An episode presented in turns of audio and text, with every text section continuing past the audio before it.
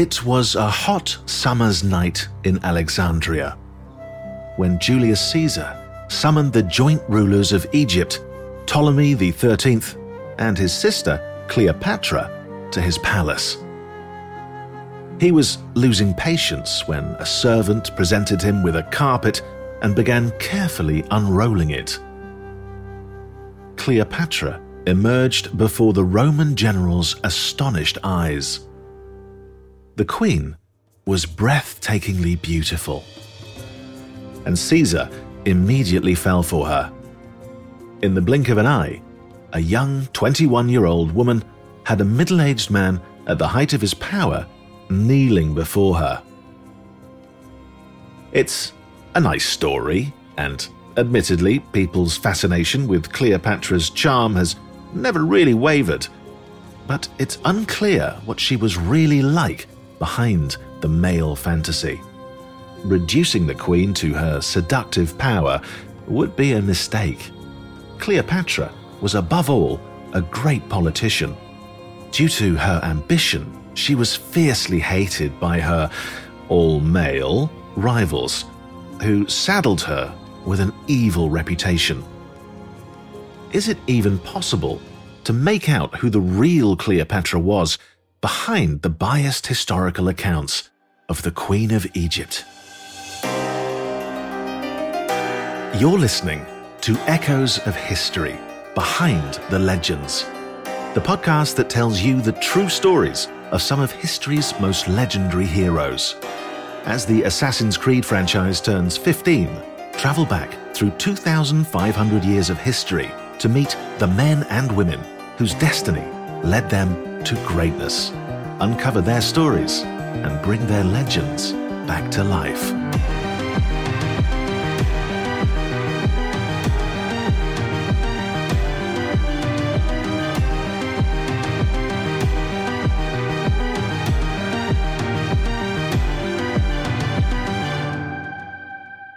Episode two. Cleopatra. Even though her family had ruled Egypt for centuries, young Cleopatra was a Greek princess like the rest of her line. As a child, she loved to explore the shelves of the Library of Alexandria, dipping into its forty thousand papyrus scrolls. She may have read the memoirs of her famous ancestor, Ptolemy the First, who was one of Alexander the Great's best generals. After the conqueror's death, Ptolemy received the Kingdom of Egypt. He enlarged his kingdom by conquering other areas, including Syria, Cyprus, and regions of Anatolia. But these glory days were over. Cleopatra discovered this at just eleven years old. In fifty-eight B C, her father, Ptolemy the twelfth, had to flee the country, and she went with him. His reign hadn't been easy, facing challenges from within his kingdom, which had been reduced to just Egypt and Cyprus. He bought, at great cost, the support of the major power at the time, Rome. But to do so, he had to increase taxes and cede Cyprus. This made him hugely unpopular, and Ptolemy the twelfth was deposed by his people in favor of his own daughter, Cleopatra's older sister, Berenice the Fourth. As they fled all the way to Rome, Cleopatra witnessed her father's humiliation. Watched by his daughter, Ptolemy begged for support to mount a return to power. Finally, the Roman governor of Syria agreed to help him. In return for an astronomical sum of money, he sent his soldiers to overthrow Berenice. In fifty-five B C, Ptolemy the twelfth returned to his throne, but Rome now had control over Egypt.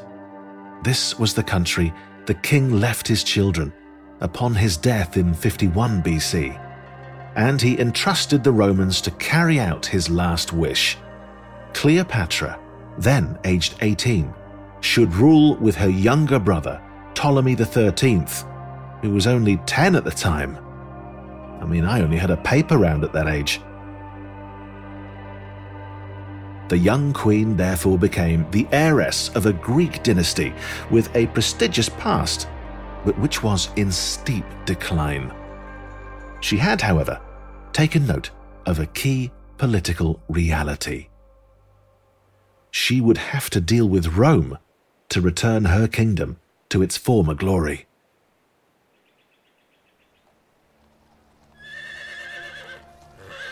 This was the background for her audience with Julius Caesar. The Roman general landed in Alexandria at the end of July forty-eight B C after defeating his rival, Pompey. In preparation for future battles, Caesar decided to extend his stay to rebuild his army's forces. Also, Egypt owed him quite a lot of money. To collect it, he needed stability in the country. That's why he tried to reconcile Cleopatra and her brother Ptolemy the thirteenth, who were engaged in a ruthless power struggle. That's ten-year-olds for you. In spite of himself, Caesar quickly found himself embroiled in the war in Alexandria. This pivotal moment in Egyptian history is featured in the game Assassin's Creed Origins. In this installment, players help Cleopatra conspire in the shadows to seize power. But it took more than politics, and blood was eventually spilled in Alexandria. The people in the capital who supported Ptolemy the thirteenth surrounded the palace. Fighting broke out. Caesar risked his life, but triumphed over the supporters of the young king, who later drowned in early forty-seven B C. For Cleopatra, it was a total victory. She now reigned alone over Egypt and enjoyed the protection of the ruler of Rome. And, most importantly, she was carrying his child, Ptolemy Caesar, who was born a few months later. It's clear that Caesar ending up on the queen's side was a matter of circumstance. But love at first sight doesn't explain everything, even though it seems to have been real. The power couple never left each other's side, and Cleopatra spent a lot of time in Rome, where she received the honors due to a queen. She was there on the fifteenth of March forty-four B C when, accused of wanting to establish a monarchy, Caesar was assassinated. Rome then descended into civil war. Caesar's supporters, led by Roman general Mark Antony, and Octavian, Caesar's adopted son, fought against his assassins Brutus and Cassius. Cleopatra, who had returned to Alexandria, was cautious and didn't take sides. The outcome of the war seemed too uncertain. She sought to preserve her kingdom above all else. Additional proof that her relationship with Caesar was at least as political as it was romantic. But then, what relationship isn't? Cleopatra had to justify her wait-and-see approach after the definitive victory of Caesar's supporters two years after his death. That was how she found herself summoned by Mark Antony. Much has been written about this meeting and their long relationship. According to biased historical accounts, Cleopatra used her occult power of seduction to charm Antony. She was said to have used potions and sorcery to make him fall for her, just like with Caesar. In reality, the queen managed to seduce the general using her keen political acumen. Informed of Mark Antony's taste for the luxury of Eastern monarchies, the queen appeared before him with the full splendor of Egyptian royalty, where the queen was likened to the goddess Isis.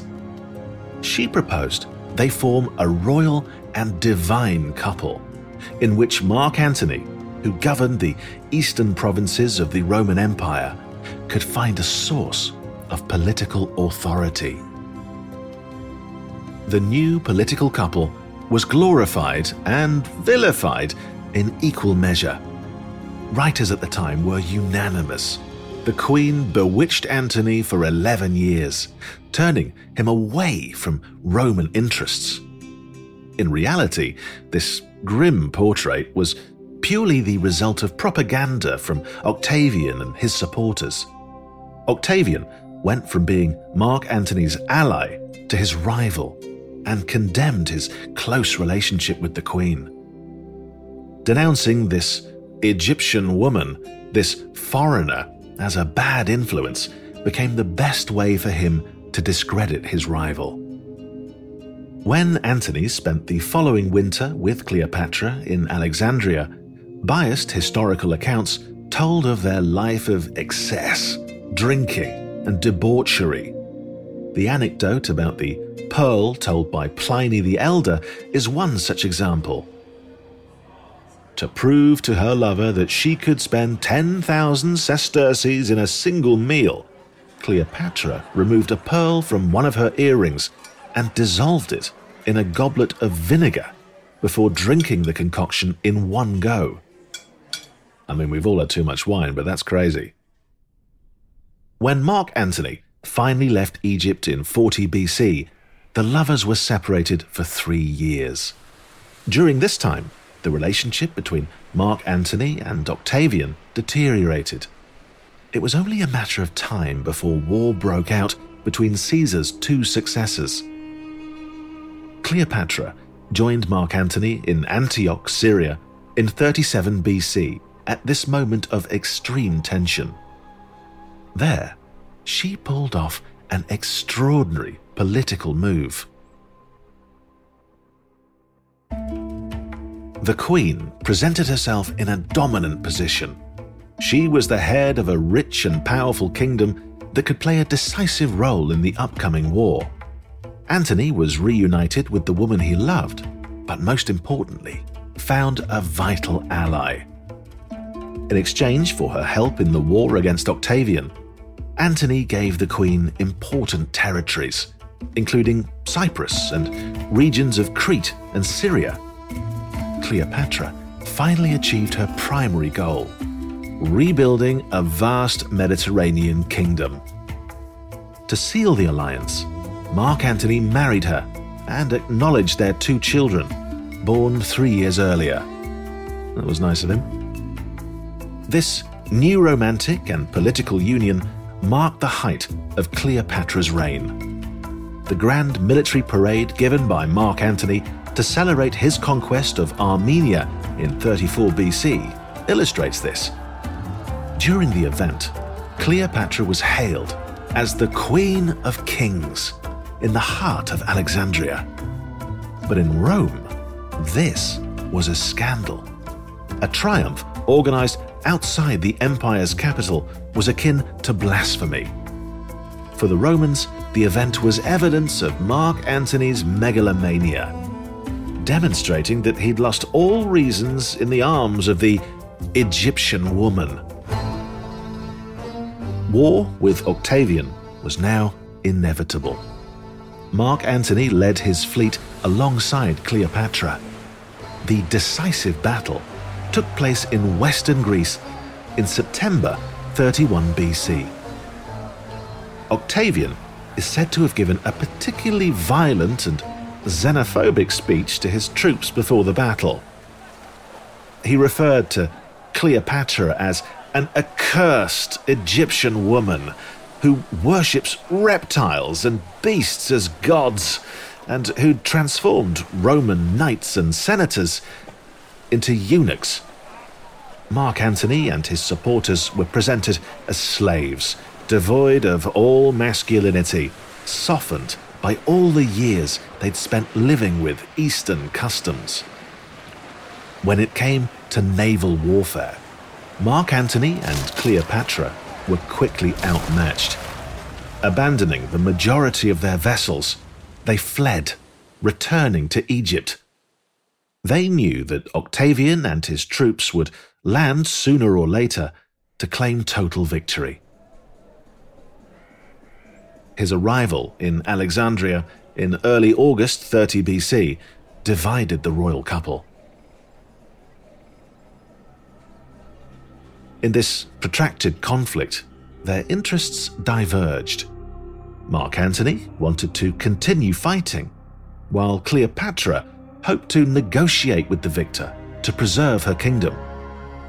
In a tragic ending, Antony took his own life. It's unclear exactly why. Some say he took his own life because he was betrayed by his beloved. Others attribute it to a false rumor of the death of Cleopatra, which Mark Antony was unable to endure. The story of the Queen of Egypt ended ten days after that of her lover. Cleopatra tried all forms of political maneuvering during her last confrontation with Octavian in Alexandria. Blackmail, the promise of treasure, seduction. But the new leader of Rome remained unmoved. In a rush to be rid of her, he threatened her. If she remained alive, he would make her his prisoner and parade her in the streets of Rome during the triumph he would hold to celebrate his victory. On the twelfth of August, thirty B C, Cleopatra decided to take her own life. She didn't want to live to see her ancestors' kingdom destroyed.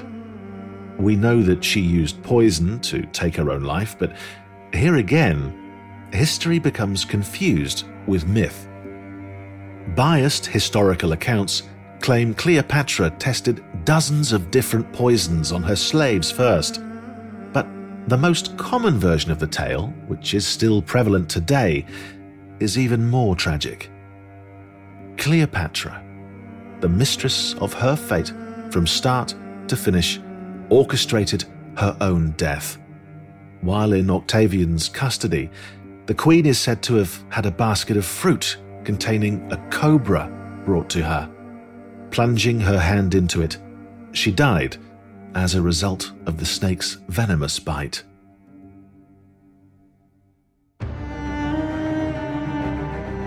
One year after the death of Cleopatra, a statue of her with a snake wrapped around her arm was paraded through the streets of Rome. Octavian celebrated his triumph over the last queen of Egypt, and, in the process, imposed this version of her death for centuries to come. Behind the hateful portrait fabricated by propaganda, marked by the seal of male chauvinism and xenophobia, Cleopatra remains, for the most part, an enigma. One thing is certain. She was a woman with keen political acumen, capable of restoring Egypt's glory, where her predecessors had failed.